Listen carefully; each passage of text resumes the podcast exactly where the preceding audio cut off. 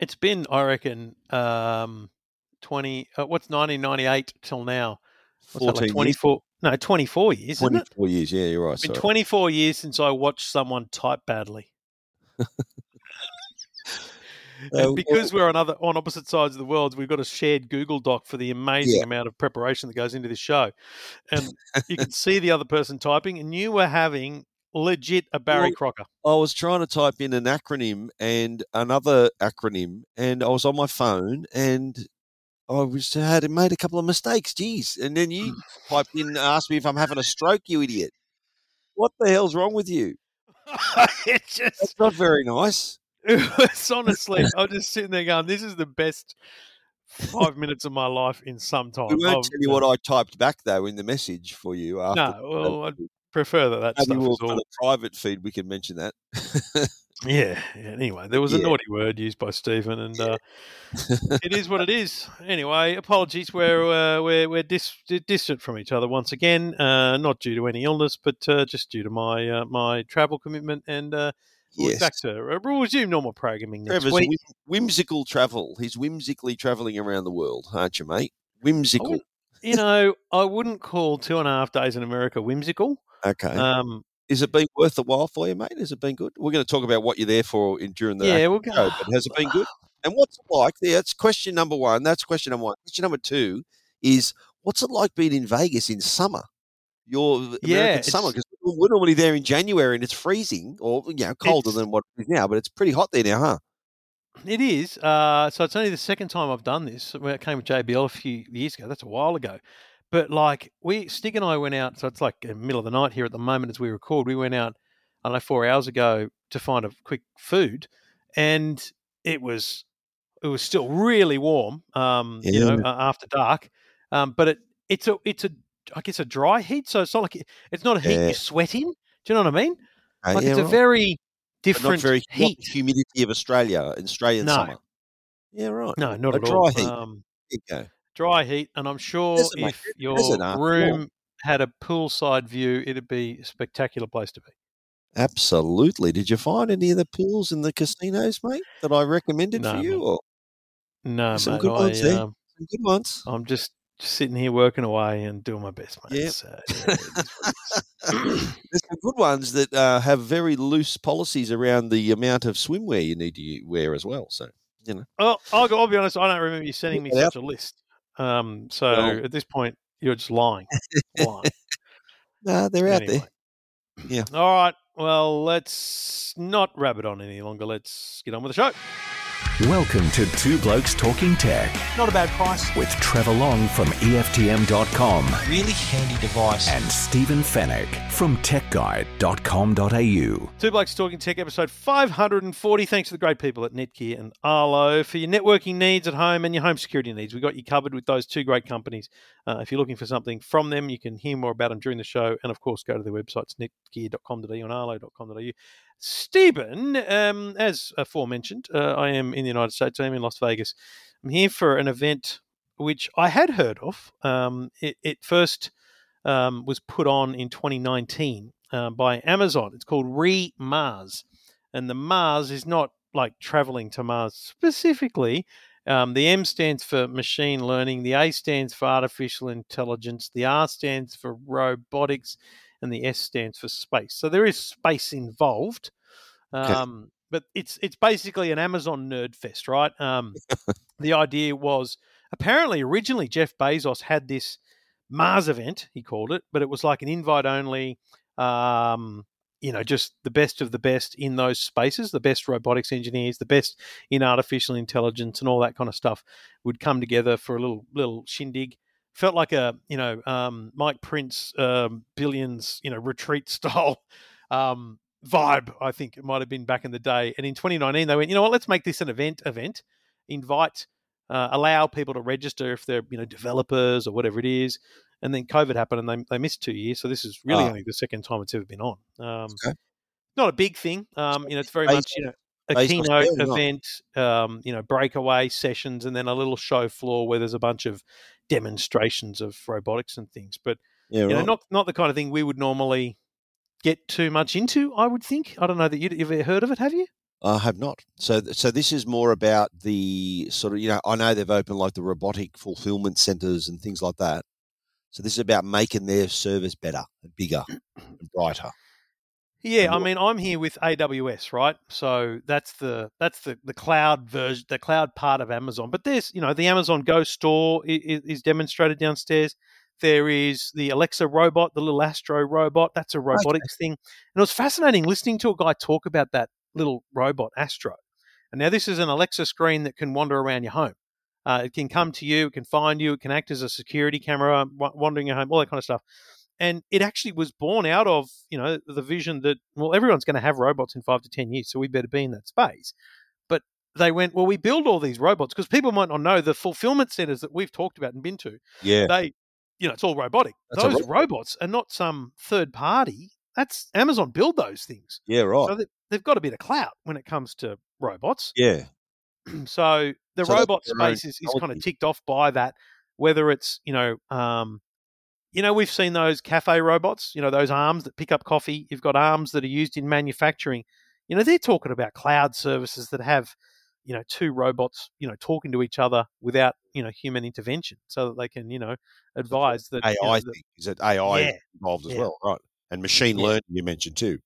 yeah, yeah Some real, it's a real nerd fest, isn't it? Isn't it? Wow, mate, it is. that is super, technology that nerds get all juiced up about, huh? I was a bit nervous to, to come because you know it's how do you get content out of something like this? Like how's it Yeah. today? So But in what's the the end- story, mate? Have you you can give us a preview of what your story on the Today Show is Well, going to be all about? Or So so uh, we don't need to chat about it too much because I'm going to have like four interviews on the EFTM podcast this week. But the the thing that I'm most fascinated about actually is the space stuff, not just because it's frankly the sexiest, right? Yeah. Um, but you think about it. I had this conversation with a dude whose bloody name escapes me now, and I don't have it written down near me. But he's a 33 year veteran of the U.S. Armed Forces, retired, you know, major general. Now works for Amazon Web Services as the head of their aerospace bloody engineering. This is a bloke that used to fly satellites, right? So he knows his stuff. And I said to him, I said, after the moon landing, right? So after we put people on the moon, it felt like space just fizzled out for people. And, but I feel like today, it's it's never been more exciting. You know, you've got bloody Bezos launching rockets. You've got you've got Elon doing his thing Yeah.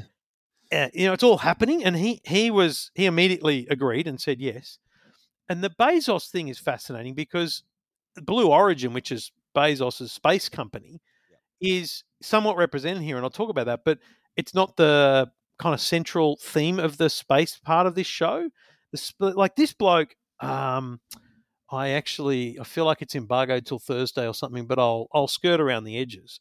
Yeah. This bloke, this this retired major general, talked to me about some technology they had launched into space that it means nothing to you and I, but in reality, they are taking cloud computing to space, and I, like it's it's fascinatingly weird and nerdy, but man, it's It- it's it's it- huge. Doesn't it put into perspective though, like where how far we've come though? Like you think about when what, what was it, 1969, we landed man on the moon, and the apparently the compute power of the lunar module was kind of you know your phone can is hundred times more you know, more powerful than that, and now then fast forward to 2022, they're talking about cloud computing. So you just imagine the capabilities is so far advanced now. Like imagine if they had that technology back then, they would have landed on the moon like taking a walk. Yeah, So now you're thinking now that they're obviously aiming at Mars and sort of doing other things.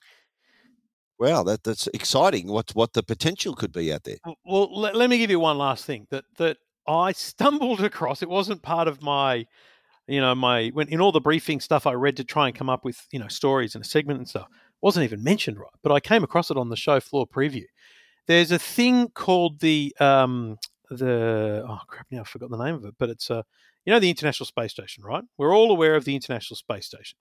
That thing is has been up there floating around in space for a bloody long time Yeah, the orbital reef is the name of the project that will replace the International Space Station. The International Space Station will become space junk in like less than 10 years. Yeah, it's right. finished. They're no longer going to go there.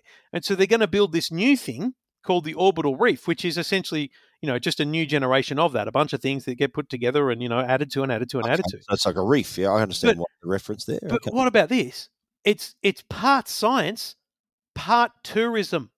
Oh, so wow. they are literally building a thing, and you know, and that puts into perspective, you know, the, the Bezos rocket going up, yeah, and right, you know, right. Elon Musk rocket going up. And I don't know if uh, you did you see at CES this year, out the front in that kind of uh, part under the monorail, there was a John Deere, and next to it was this kind of space shuttle looking thing in a in a building. Did you see that? No. It was a thing called, I'm, I'm sure it's called Sierra, right? Was the name of the space company. And I looked at it and then I went, oh, look, we Googled it and it was like, oh, it's kind of fanciful. No, no, this is the bloody, this is the, they call it a space plane instead of a space shuttle.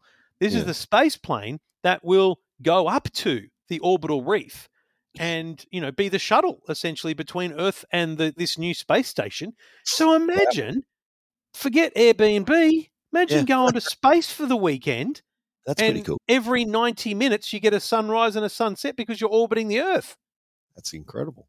like we're- that's we're- real So that's that's, that's happening. talking within the next ten years. Did you say? yes station. And what happens to the space station? Do they just take it that apart gradually, or they do a skylab and just let it fall to Earth wherever it may.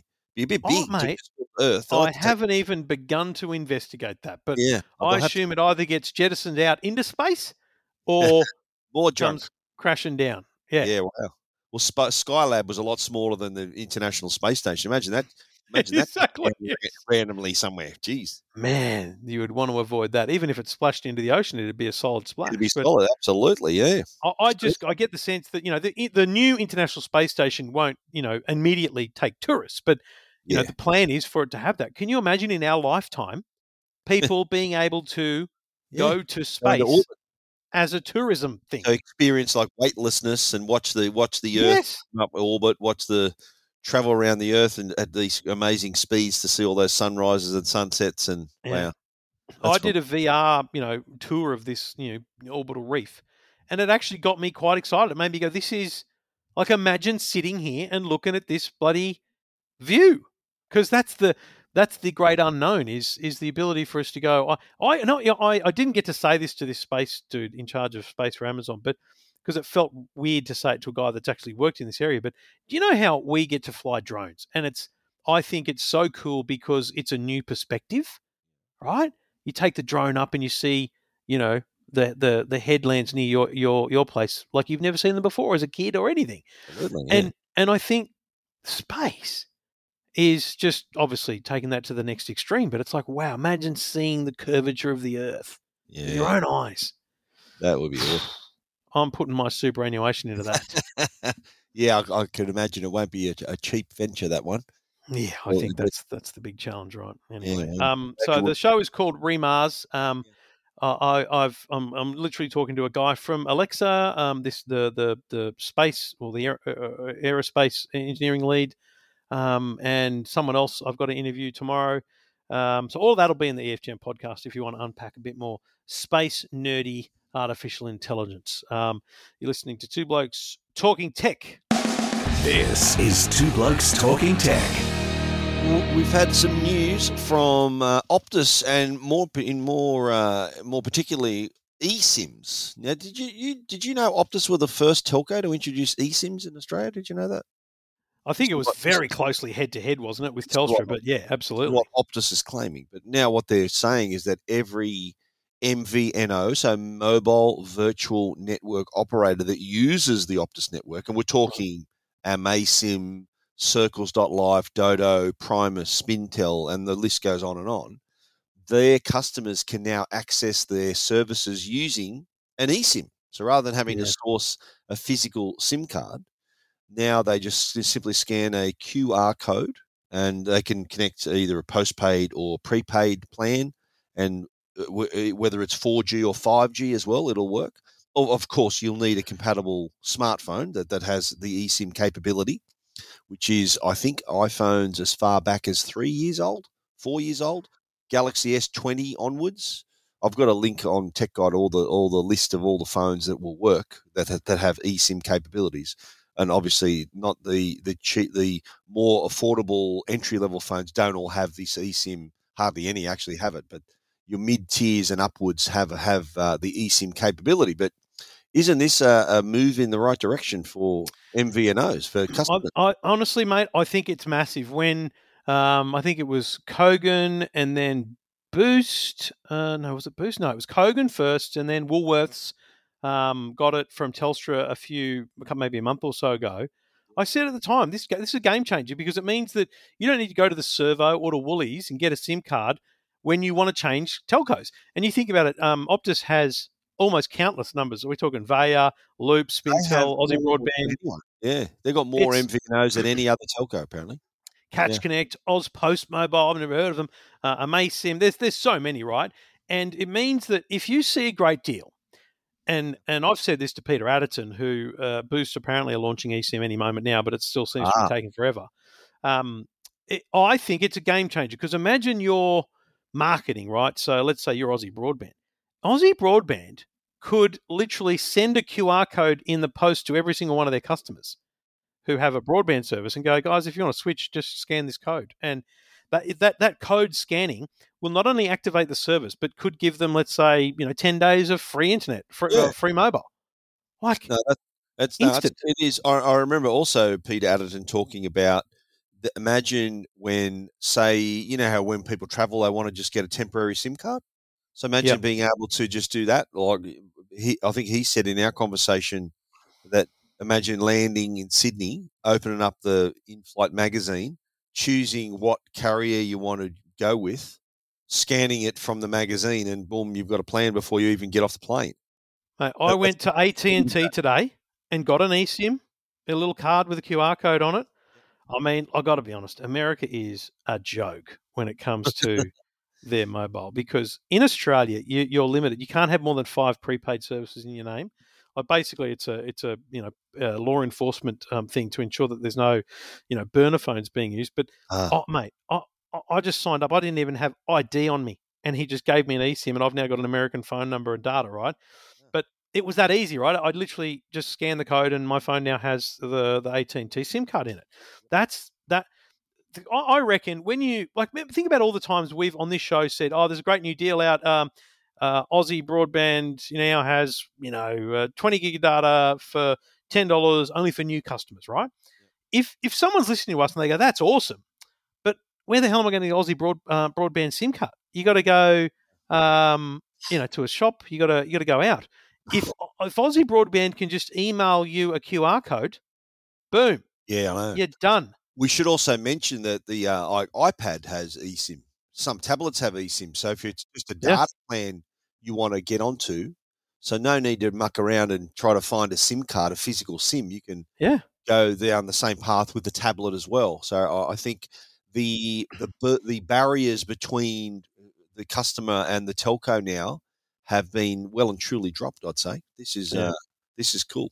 And But uh, it's great news for it's great news for competitive competitiveness in the low cost space. That that for me is is the deal breaker. It's huge. And mate, the bit, the thing that Optus has done str- strategically brilliantly is say, you know, we're not slowly going to. It's boom, it's done. It's for everyone. yeah, So it's really now up to those low cost carriers to implement it because there is some work to be done, whether it's in their app or in their support teams. You know, there's work to be done, but it means that Optus isn't the one that's holding them back from it.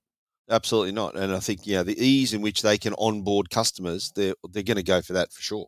I think it'll. Like, how soon do you reckon before there'll be no such thing as a physical SIM card? Like, how soon? I was talking to Stig today about this because I was trying to explain it. You know, he, he hadn't seen an eSIM before. You think about the iPhone 16. Why not remove the SIM slot? Well, I mean, why have it if eSIMs are that far that readily available? Um, you know, telco apps. All uh, like all Telstra need to do to support that move, for example, as one telco or Optus, is look at their data and say we've got um, you know a million customers and we have 800,000 of them using our app because the app is where you activate. So, for example, if you get a brand new phone, then the first thing you do, you know, connect to Wi-Fi, you set it up, and then you install the Optus app, and then you go, I want to activate my eSIM on this phone. You just click a few buttons with your account, and it's done. It just activates it. Yeah, yeah. It's it's Do you reckon that'll happen? Uh, no, no SIM card iPhone. absolutely. I, I think, I, and it'll take a company like Apple to do that, to show the courage to do that. Do you remember when they dropped the bloody Remember they uh, they dropped the the headphone jack, and and everyone thought, oh god, and then everyone else did it. So uh, you try to find a, a headphone jack on the flagship phones nowadays. There's not many. So this Curry, is maybe they dropped the charging port and the SIM card in one foul fell swoop, Yeah, right. and hey presto, So you your got yourself. only choice of of charging up. It won't be the iPhone 14. It may be the 15. They might do that. So you reckon the only way to charge up will be wirelessly? Just sit it on a pad and then away. go. Yeah, I could see that. Because you remember that that also introduces a, a waterproofing capability beyond what they have today. Yeah. Maybe they'll honour the waterproof and under warranty too, if that's the case. Exactly. yeah, wow. That'll, that'll be, well, aren't we moving away from that? Cables are so, it's a bit primitive, eh? Having a cable connected to something nowadays. I Yeah, know, um, power, I know it's power, but having having that capability, uh, even did you remember years ago they were talking about wireless power, like being able to get power your device wirelessly, like through some kind of connection. Just there, didn't, didn't Oppo didn't Oppo test something that was like in your lounge room, and you just had to be within a couple of meters of it, it just charge your device, like trickle charge it. Yeah, yeah. But Ob- no- obviously, if you if you if you don't have children and you want some, you might avoid that. I mean, it doesn't it doesn't Well, wear, your, wear your lead underpants, maybe that could help you. Yeah, lead undies are a bit Lead of a, a yeah. detriment to the actual act of um, the creation. Yeah, But but also it also protects you protects your boys as well, doesn't it? There you go. Just give me a couple of minutes to, to undo these. uh, anyway, look, the uh, I think this is a great move by Optus. They should be congratulated as the first um, network to make eSIMs available to all of their MVNOs, uh, something that neither Vodafone or Telstra have done yet. But I'm sure they will follow very Absolutely. quickly suit. So you can read more about the Optus MVNO uh, launch across their uh, eSIMs, eSIMs for MVNOs at techguide.com.au and EFTM.com, Stephen.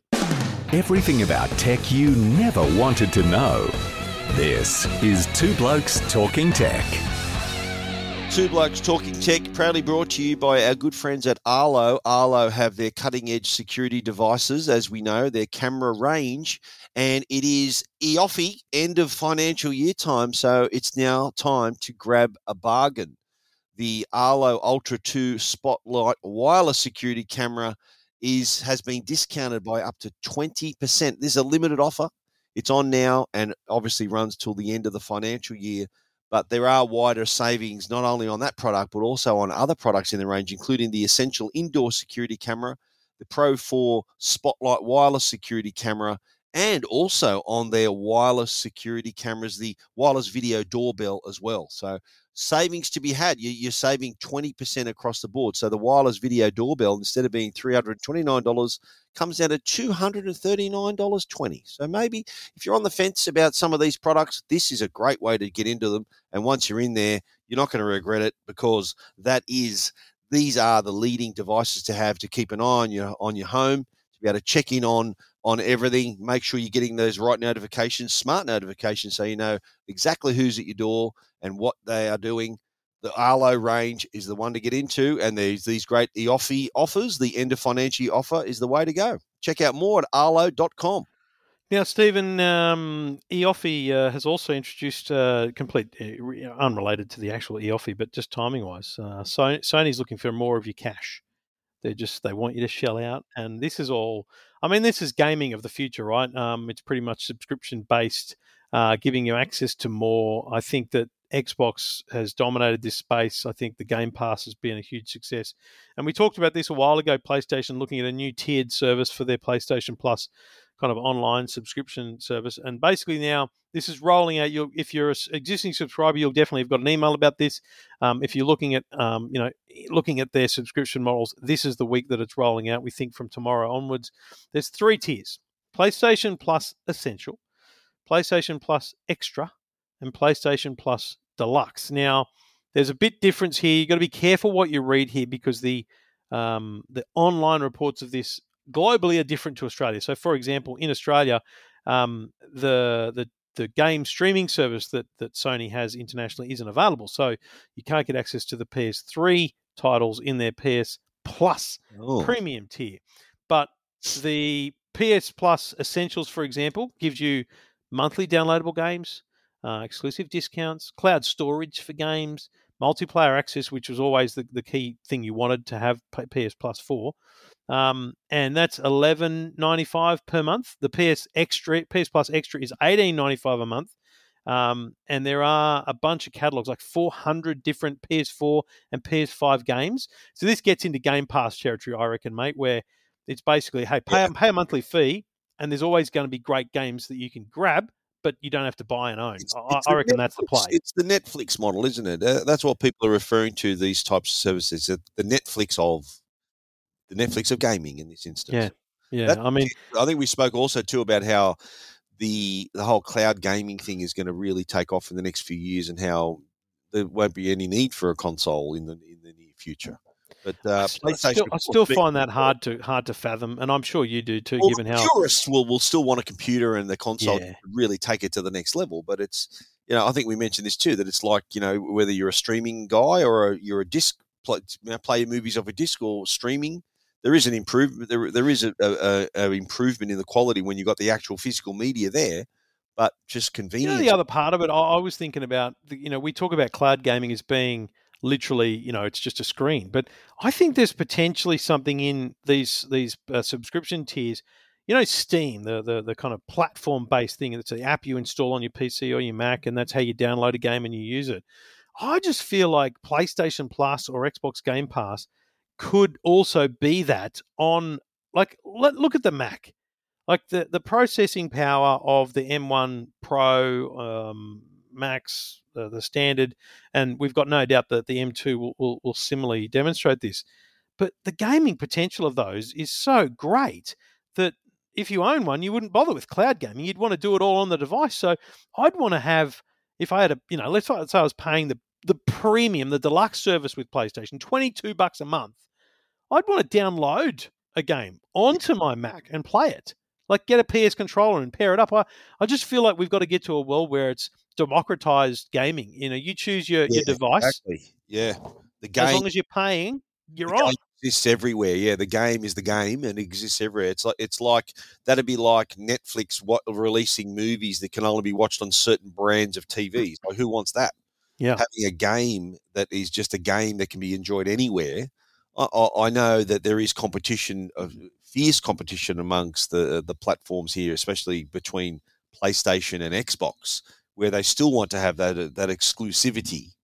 But Yeah. yeah, I can see what you're saying there. The the whole, you know, the whole rising tide lifts all boats sort of scenario Yep. here, where if more people can access games and the market's going to grow for everybody, then absolutely this would, uh, if again, just reducing those barriers to customers to be able to get their hands on these latest titles. I'm all The- for the- that. Mate. Put me down for that one.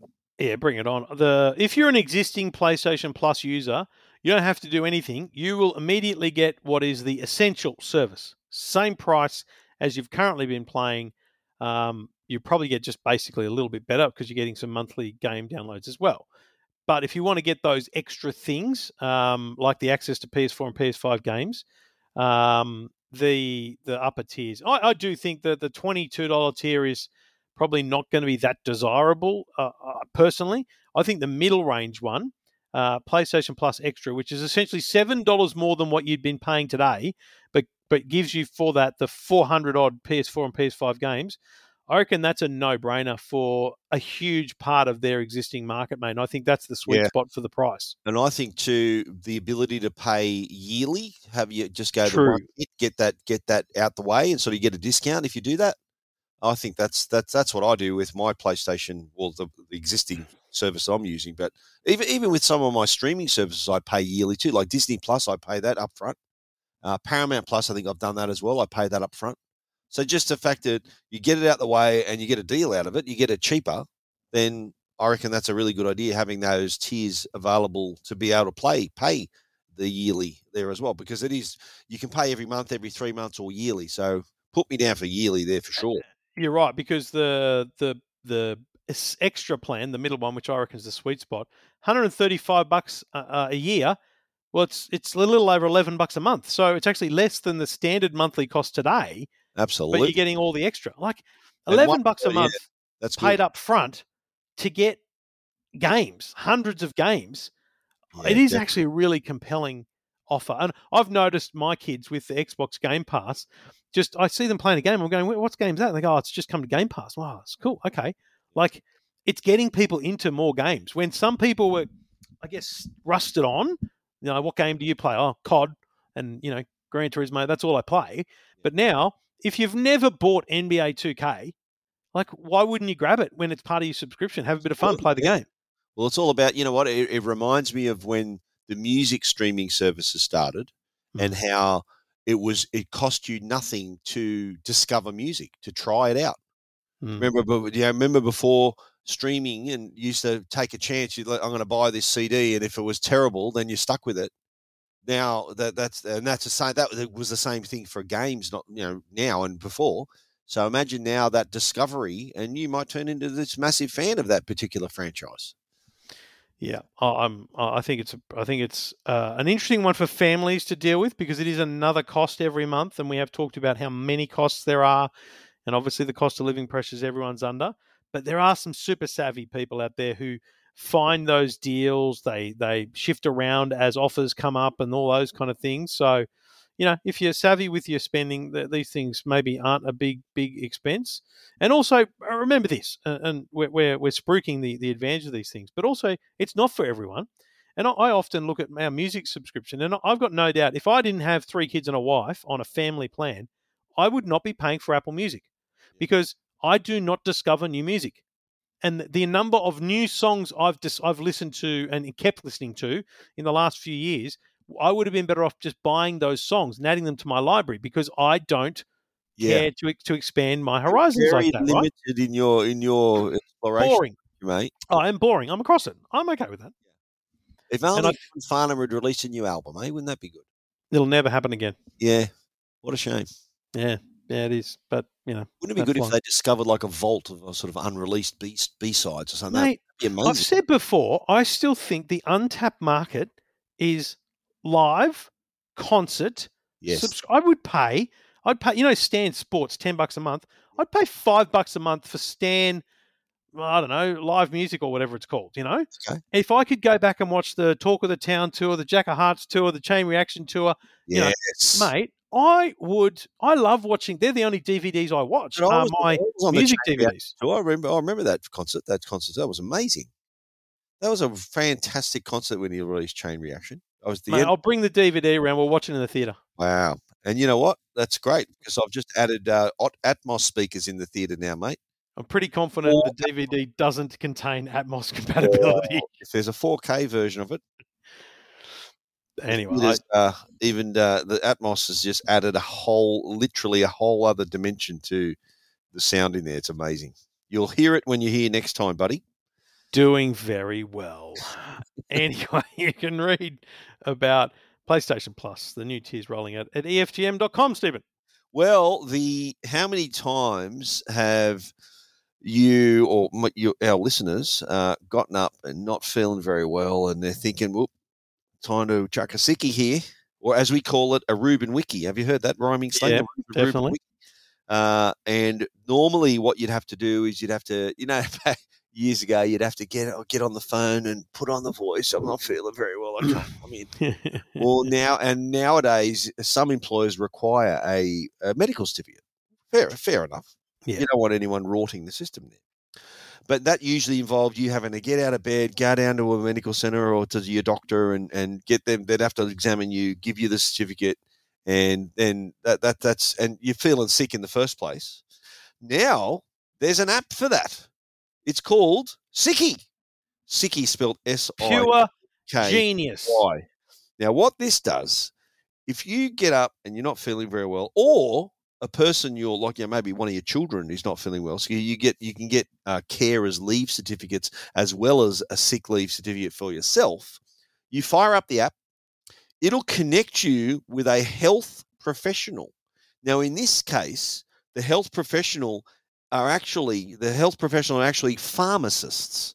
Now, pharmacists are the people who give you your antibiotics and all those stuff. To they know kind of, kind of know the the medical side of things, and they're experienced, of course. And under Australian law, they can provide that healthcare advice as well as issue a medical certificate. I didn't know that until Neither did I. I would never have thought to go to a pharmacy for Yeah. a sick certificate. A pharmacist can actually dispense now a not only the advice but that medical certificate or the carer's leave certificate. So you have your little video call. You're connected via video. They ask you questions about your symptoms. They can see you as well, or the person who you're caring for, and then give you the diagnosis and, and say, well, okay, well, you're not fit for work. You can have your certificate, which will cost nineteen dollars ninety five. That's the price for the certificate. So uh, again, an app making things a little bit easier for yourself. For you know, you think about too, it's reducing the congestion at a at a medical center. Like let the real people, the the, the real sick people, who Yeah. be there, sort of have that attention rather than you going to get a, a medical certificate because you got the flu or something. This So- has always been the problem with the health system. Um, they talk about you know people calling triple O when they just need to go yeah, to a to a local GP. You know, Oh, yeah. like they le- legitimately people think they just call triple O when they're having some sort of problem, but in fact, if you're well enough, you should just present yourself to a doctor or, or the emergency department. But obviously, there's plenty of people who genuinely need triple O and ambulances, but there's also plenty of people who don't need to you know take up a it only it might only be a ten minute consult with a doctor in the diary, but that's also just you know sickness being brought to the doctor as well. So Yeah. telehealth for this is genius. Very My only concern overall with this, mate, was the screenshots that they provided Yeah. had um a they dated back to 2019. So is this really new, or is this just they've been testing it for that long? no, B, yeah. the pharmacist listed is named Never Die. So uh, eh, not so sure about that. well, one one note though to, to one one thing to note here is Yeah. that not everyone, no, not every employer accepts um, a medical certificate from a pharmacist. Some require a medical certificate from a registered medical practitioner, like a doctor. Ah, So check with your employer or your workplace agreement uh, or your award, whatever you happen to be working under there, to to make sure that you're not wasting your money on this app. If you do need a legit, not that this isn't legit, but like a doctor, medically a medical practitioner to give you that medical certificate. But what um, does Joe accept, mate? Joe, my wife, Joe, Well, she's the only person that would have. she's just self-employed, mate. If you're pulling a sickie, yeah. Yeah, you think you know. I think that the, the pharmacist. Uh, I, I I did not know that until I, was, I, I wrote this story. But the uh, yeah, the, again, another. uh, Do you think this is going to make it easier for people now to take a sickie, or, or you know, is it going to be? Oh, hang on, we've had a long weekend. There's going to be a spike of people taking off a Friday. you know why I think it doesn't create a problem It is because it's it's got a like there's a record, and so if you're um, an employer who doesn't keep strong records of this kind of things, like seriously, there's there's a there's a record there of every certificate you've asked for, let alone um, been rejected or or approved. So. You know, I, I I think if it makes it easier, look, I, I believe that in a post-COVID world, there'll be more use of sick days than ever before because people are less less willing to bring any form of sickness to the office. Of course, yeah, A more- for the embarrassment of people saying you've got COVID, and B Yeah. because we've realised that actually a great way to stop spreading stuff is to not go to work. Stay home, yeah, I know, yeah, exactly. And and and this was developed during COVID, so it is it is new. It was developed during the pandemic, and it is it is new. Um, but an Australian developed app too. So Aussies have developed this. So uh, and, and funny enough, they've got medical backgrounds. So we're, not getting kind of a a uh, an amateur version of an app here. These are the guys who created this uh, have medical backgrounds, and the whole connection, I think, to because you got to talk to someone. I know you're not talking to your boss; you're talking to a doctor on video. Yeah, That that kind of you you, you can't. I don't know how well you how good an actor you are, how you can fake being sick like that. I don't know. Maybe if a hangover can a hangover qualify you to feel and look sick enough to I think I think many like, people oh, could pull it off. flu? I think many people could pull that off. So uh, I think it's again. I think I just think it's a cool idea, well executed, and um, I'm sure it'll do do very very well. The app is called Sicky with uh, with a Y on the end, and uh, details and some screenshots are are up at uh, techguide.com.au. And we do it all thanks to the good people at Netgear. They've been with Two Blokes Talking Tech since the very beginning, and they're still with us now, 540 episodes later. And if you're looking for home networking solutions, Netgear has you covered.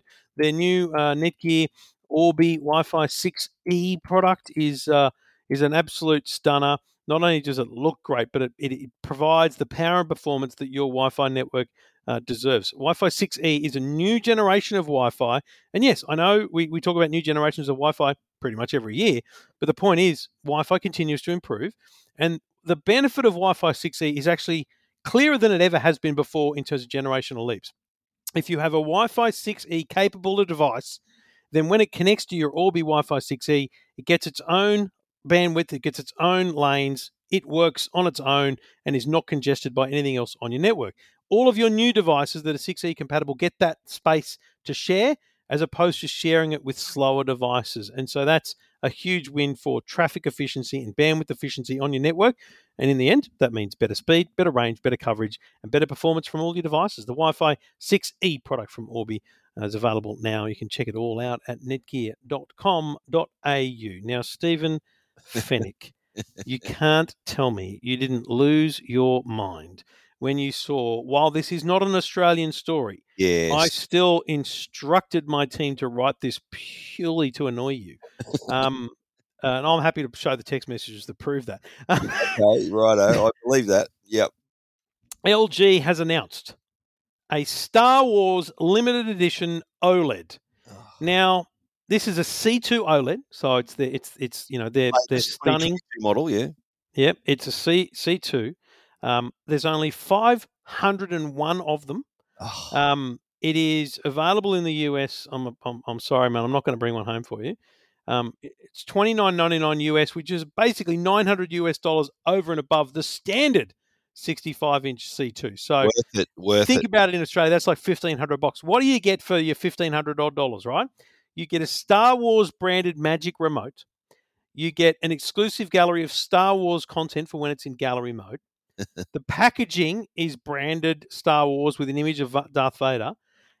Get this the Darth Vader breathing sound. Mate, Did I, did I do that well? Um, shut up and take my money. Yes. comes on when you turn the, you'd be turning the TV on and off all day. Three times a day, yeah. And, and it comes with a numbered certificate of That's authenticity. the kicker there. Certificate of authenticity, which makes it so you said there's a 501 of them. Yes. That's a limited number. Certificate of authenticity, and that means it's going to hold its value. This thing. So uh, yeah, I would I would buy this if it was in Australia, straight out. I, I, I'm 500 is such a small number. No, Don't you reckon? well, that would have sold out already by now, then, wouldn't it? You would assume Forty so, right? I mean, I remember that that tag Mario watch, which was like three grand, and there was You let's reckon, say ten thousand of them, right? I'm doing very well, eh? That's Yeah, right. You got one, haven't you? The day they released, they were available for ten thousand on eBay. So, what's your bid? If this is three grand, Yeah. what's it going to be for on eBay? US, US too, eh? Yes, It'd be five grand US now. Easy. Yeah. I, I mean, I think ten. I think they could easily get ten. thing with it though is that you'd have to you'd want this to last a while so you wouldn't would people use this as their main tv would you use this every day because i don't know how in in 10 20 years time it, what's it going to look like and what's it going to sound like that's the thing And and I, this Well, is one of those things, and I often get ex, get get interested by you know your colle- collection and things like that. Obviously, the you wouldn't keep this in a box because you unbox this in 15 years, it will work as a screen, and Yeah. you could plug things into it. But that would be like unboxing a CRT TV today. We don't know what's going to exist in in 10 or 20 years from now. But so you yeah, you'd want to uh, use this. the brand I, yeah the remote control's pretty cool too the branded remote control that's re- pretty rare I reckon what you has- do, it says it's got a lightsaber pointer yes, on the remote control. Yeah, that's pretty cool. And it says Star Wars on the remote too, so it's, it is labelled. I reckon what you'd do is you'd unbox it, you'd set it up, not for your daily uh, lounge room TV, but like in a Yeah. in the man cave, like movie viewing. This would be where you're watching movies. I reckon you get a second remote. I reckon you put that remote in a frame with your certificate of authenticity. And and I think that you use a second remote so that it because it wears, you know, remotes wear the buttons and things. Yeah. Do you, that's how I'd play it. absolutely. But it, like the TV itself, though, it's got the little the empire symbol on the back of the TV as well. Yes. You got your gallery, you got your gallery views, so all the which which you know what I could upload that if like I've got the C2 right now, I could LG could potentially send me the wallpapers. I don't know whether they could make it. I don't, would that be like a firmware update where they could give me the breathing sounds? Or uh, would that be?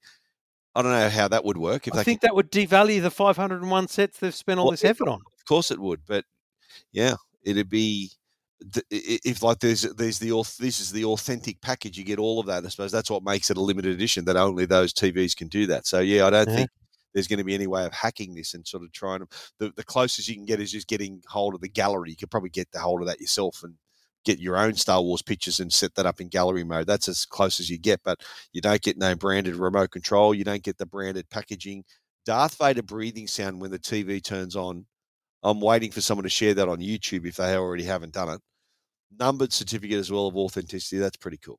Yeah, I, I knew you'd love that one. I mean, The closest I've got to this is the remember the Note 10. They did a Yes. Star Wars Note Galaxy Yes. Note 10, which I have, and I have the original packaging, and the they came with a with a cover, you know, the phone cover with Yep. Kylo Ren on the Yep. back, and the S Pen I think was red as well. So and I'm tipping you didn't use it much. no, that's uh, packed away securely. That one. The anything with Star Wars on it, mate. Boom. It's it's, it's a it sells. This is if, cool. if, it's if you idea. like Stephen are fascinated by uh, Star Wars, there are some photos available at EFTM.com, and I think you're right, Stephen. It'll be interesting to watch YouTube. Uh, two places to watch: YouTube to see people that buy it and, and show it, Box and it, yeah. secondly, eBay. Very interested to see what people sell these things for because I'm looking it up. 65 inch TV is not an easy thing to ship either, and Yeah. you want the box. Like if you if you bought this, I'd want the box to not have a single bloody mark on it. Of course, yeah, you'd want it to be you want it to be pristine, but it, it's only within the US, which is say is it US only? Did you say? Or, I think there's Germany as well. Yeah. Ah, so what? They don't know. They don't reckon there's Star Wars fans in Australia. What's up with that? Yeah, I, and I look, I didn't even offer haven't. Korea, Korea, where LG is from. They didn't even offer it there, did they? I don't know, mate. I'm, I'm disappointed for you, mate. But I've got no doubt you've been on the blower, working your contacts um, feverishly. Yeah, there has been some emails exchanged. Two blokes talking tech details at uh, EFTM.com. Stephen, Yeah, well, the we're talking about gadgets and uh, and products that uh, increase in value over time. Well, doesn't tech normally decrease pretty quickly over time? A pretty well known fact that that happens. But you know what? You're going to be surprised. There was a, a report released by this US comparison site, tech comparison site in the US called SellCell. Would you believe? Cell as in cell as C E double L as the other cell. ah, yes, So it was uh, they they put out this report that looked at the products that are depreciating slower than others. So you, you Yeah, right. You think of a brand, right? Think of you think of a, a product you bought and how much it'll be worth uh, after a year or six Yep. months. And what we're finding with this with this report, the, the the product that has depreciated the least is the Sony PlayStation 5. Oh my God, isn't that unbelievable? you think about why that would be, right? So one, it's still huge, huge demand. The scarcity of it as well. Like trying to get trying to get one is pretty hard. So that that added to the fact that it, it made it so that the depreciation on that has slowed right down. So it's only lost in eighteen months eight percent of its value. So that, that's that's that's a for for a tech product that's remarkable. Second was the Xbox Series X. So that that dropped 21%, which is still pretty respectable after 18 months. That came out around the same time as the PlayStation. So uh, in, interesting. Top smartphone, which one do you reckon that would be? Well, I feel like it'd be the iPhone, wouldn't it? Yes, it is. The iPhone 13 has only dropped since launch 27%. Which, But the real surprise there in the smartphone space is that the Samsung is not the next best; it's actually the Pixel. yeah, that, that that's that's de- depreciated an average of 48.5%. But you know what? The big the big shock for me was just how fast the Galaxy S22 range is depreciating. Yeah. that just dropped in the first three months. It dropped fifty one point six percent. The Galaxy S twenty two. Now, then, my other theory is that the the platform, the consoles, held their value because it's not something they launch every year. Hmm. Like you won't see another PlayStation Yeah. for years or an Xbox. So that that's kind of I think one of the reasons it's held its value. Whereas a phone, you know that there's going to be a iPhone 14 this year, a 15 next year. Same with Yeah, yeah. Samsung's going to have an S23. Pixel's going to have a Pixel 7's coming out. So that's I think another reason why they vary or they they got faster depreciation because you know there's another one around the corner. And I think that the issue Samsung has with the S22 range and every every S range, and by the way, phone companies don't give a rat's about depreciation. That's not the game they play. But the thing is, Samsung plays a very aggressive discounting game too. You will find that in that you've got your pre-orders, and then you've got a, a period of launch, and then you will pretty quickly find you know hundred dollars off at JB's. You know you'll find sales, and those sales mean that the value for the existing users also goes down because they, they're not going to get more than what it can be bought for brand new. So I think Samsung's pricing strategy does push them out of the, the depreciation race. Uh, you know, as a US survey, I still find it staggering that the Sony Xperia as a smartphone is in this list, Yeah. um, depreciating at a slower rate very slightly than than the Samsung phones. Um, and only only just below the Pixel Six. Yeah. But I think that's got something to do with the sort of the scarcity of the product as well. Like it- Yeah. it didn't produce anywhere near as many as the as Samsung did of the S22 or iPhone. Uh, Apple did for their phones as well. Hmm, yeah. uh, uh, even though in the on the wearable side, every every product is is susceptible to depreciation, and some dropping faster than others. Apple tend to Apple products, and we're talking iPhone, iPads, Apple Watch, tend to hold their value better than other brands, uh, and uh, that's. I think the, the the longevity of the, the the ability for you to sort of hand that down to someone else in your family and that'll last for years. That I think is has is a factor that uh, why it would hold that value a little bit better. And, and yeah, it's the same as you look at other look at the car industry, the car brands. Some hold their value uh, more Yeah. than others as well. Like I, I it was always it was always a big factor when you were buying a car.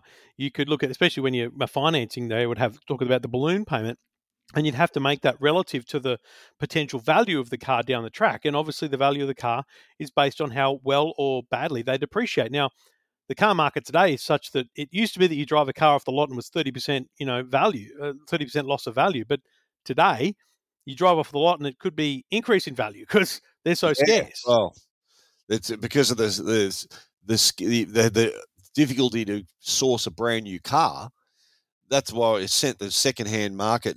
It's just sent that just gone nuts. But that's not the case. We don't see that the case in, in tech because there's there's new products, as I said, around the corner all the time. So it's uh, interesting one that one, and it, it, it's it's the, the in the car space. On my impression, I remember thinking, and I used to drive a Mercedes. They they were tended to be kind of the apple of the car world, didn't they? They were Yeah, sort of Definitely. held their value slightly better than other brands. Is that what you found? BMW and Mercedes definitely, you know, have the Yeah. some of the best depreciation numbers uh, in in the car car market for sure, and still do. Yeah. Well, hope Teslas are up there too, mate. Oh, I've got no doubt they are, mate. No doubt. It's just you know lower numbers to, to compare, but Yeah. this will be the, this will be a year to test that. So it's a fascinating table that um, Stephen's published from SellCell, um, um, Salsa Salsa. Um, I say that in Spain? Yeah, Yeah. exactly. Um, and you can see the full list and, and the different products and devices that have been covered in their depreciation values uh, at techguide.com.au. Stephen, uh, look, I, I'm only over here for a short bit. I'll be back at the end of the week and we can resume normal programming. Um, what's the movie this week, mate? Friday morning. The movie Friday. drops in the best movies you've ever seen. Yeah, it is uh, Con Air this time. Uh, the new the new movie. We had the, the Warriors last week, which I thought is a brilliant movie. So you guys check out for yourself what Trevor thought about that movie. But Mm. yeah, coming up, uh, we will have Con Air and a very exciting range of films we're going to be covering in the next few weeks too. So uh, we are getting some tremendous feedback on the the best movies you've never seen podcast, and we're slowly building Trevor's movie vocabulary. He's, he's view- the number of movies he's seen is uh, is bigger than ever before, and is growing. And I do like the fact that you, uh, I do hit the mark pretty well most of the time. There are times where you're thinking, yeah, not not my cup of tea, but I think my record's still pretty solid. solid record, and uh, Con Air is a cracker. You'll see uh, our full run through of that this Friday in the best movies you've never seen, and it'll land in this podcast stream on Saturday. Stephen, uh, stay well. I look forward to seeing you face to face again next week for uh, Two Blokes Talking Tech. Travel safe, mate.